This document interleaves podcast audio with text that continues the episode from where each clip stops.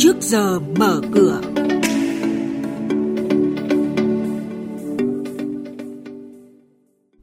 Thưa quý vị, thưa các bạn, những thông tin chính, Ủy ban nhân dân thành phố Hồ Chí Minh vừa ban hành quy chế tổ chức và hoạt động của ban quản lý dự án đầu tư xây dựng hạ tầng đô thị. Bản tin nợ công số 7 do Bộ Tài chính ban hành tháng 11 năm 2018 còn thiếu dư nợ 436 tỷ đồng của 17 địa phương. Khối ngoại bán ròng gần 1.000 tỷ đồng trên thị trường chứng khoán sẽ được biên tập viên Xuân Lan và Hà Nho thông tin chi tiết trong chuyên mục trước giờ mở cửa hôm nay. Ủy ban nhân dân thành phố Hồ Chí Minh vừa ban hành quy chế tổ chức và hoạt động của Ban quản lý dự án đầu tư xây dựng hạ tầng đô thị. Ban quản lý dự án hạ tầng là đơn vị sự nghiệp công lập, chịu sự chỉ đạo quản lý trực tiếp và toàn diện của Ủy ban nhân dân Sở Xây dựng Thành phố Hồ Chí Minh sẽ theo dõi quản lý hoạt động của ban quản lý trừ nội dung nhân sự lãnh đạo ban và các dự án nhóm A, dự án PPP, dự án sử dụng vốn ngoài ngân sách thông qua vay vốn nước ngoài. Ban có thể được nhận ủy thác quản lý dự án của các chủ đầu tư khác khi được yêu cầu và có đủ năng lực để thực hiện trên cơ sở đảm bảo hoàn thành nhiệm vụ quản lý các dự án đã được giao. Một thông tin đáng chú ý, báo cáo kết quả kiểm toán năm 2018 vừa được Kiểm toán Nhà nước gửi đến Quốc hội cho biết, bản tin nợ công số 7 do Bộ Tài chính ban hành tháng 11 năm 2018 còn thiếu dư nợ 463 tỷ đồng của 17 địa phương. Về thực trạng và công tác quản lý nợ công, Kiểm toán Nhà nước cũng chỉ ra một số điểm đáng chú ý. Dư nợ công đến ngày 31 tháng 12 năm 2017 là 3 triệu 073.294 tỷ đồng, bằng 61,37% GDP trong giới hạn cho phép của Quốc hội 65% GDP. Quỹ tích lũy trả nợ đã ứng để trả nợ cho các dự án cho vay lại và dự án được chính phủ bảo lãnh 17.292 tỷ đồng, trong đó 7 dự án được chính phủ bảo lãnh 5.006 tỷ đồng. Hàng loạt doanh nghiệp bất động sản niêm yết đã công bố kế hoạch phát hành trái phiếu chuyển đổi để huy động vốn trong bối cảnh ngành ngân hàng dần siết lại cho vay nhà đất. Tập đoàn Đất Xanh mã DXG,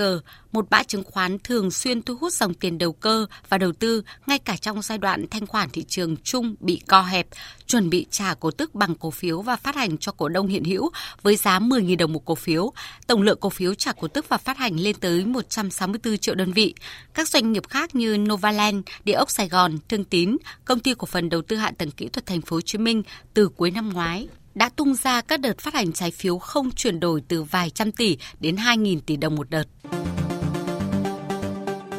Mời quý thính giả nghe chuyên mục Trước giờ mở cửa phát sóng trên kênh Thời sự VV1 từ thứ 2 đến thứ 6 hàng tuần vào lúc 8 giờ 5 phút đến 8 giờ 10 phút. Thông tin kinh tế vĩ mô, diễn biến thị trường chứng khoán, hoạt động doanh nghiệp chứng khoán.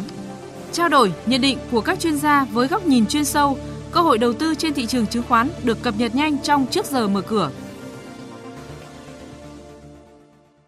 Theo công ty chứng khoán Tân Việt, thị trường chứng khoán trong nước những phiên giao dịch gần đây tăng điểm, ngược dòng với xu hướng trên thế giới, bất chấp căng thẳng thương mại Mỹ-Trung, leo thang và khối ngoại bán dòng gần 1.000 tỷ đồng. Với mức tăng 2,51%, thị trường chứng khoán Việt Nam đứng thứ hai sau thị trường Nga trong top các thị trường có thành tích tốt nhất toàn cầu trong tuần qua.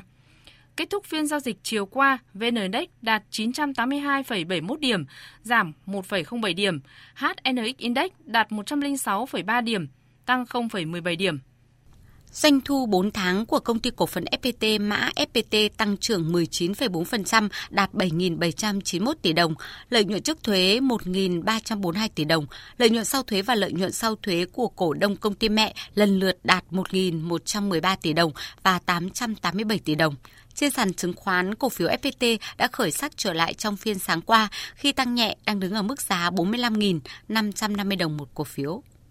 Ngày 3 tháng 6 tới, Vietnam Airlines sẽ chốt danh sách cổ đông trả cổ tức bằng tiền mặt, tỷ lệ 10%, tương ứng cổ đông sở hữu một cổ phiếu được nhận về 1.000 đồng. Như vậy, công ty sẽ chi gần 1.420 tỷ đồng để thực hiện việc chia cổ tức. Thời gian thanh toán dự kiến từ ngày 28 tháng 6 năm 2019 cổ phiếu HVN đang đứng ở mức 42.600 đồng một cổ phiếu và tính từ đầu năm đến nay, cổ phiếu này đã tăng hơn 29%, từ mức giá 33.000 đồng một cổ phiếu vào cuối năm ngoái. Vâng, xin được cảm ơn biên tập viên Xuân Lan và Hạ Nho với những thông tin đáng chú ý vừa rồi về thị trường chứng khoán và trước khi đến với chuyên mục từ nghị trường đến cuộc sống sẽ là ít phút dành cho quảng cáo.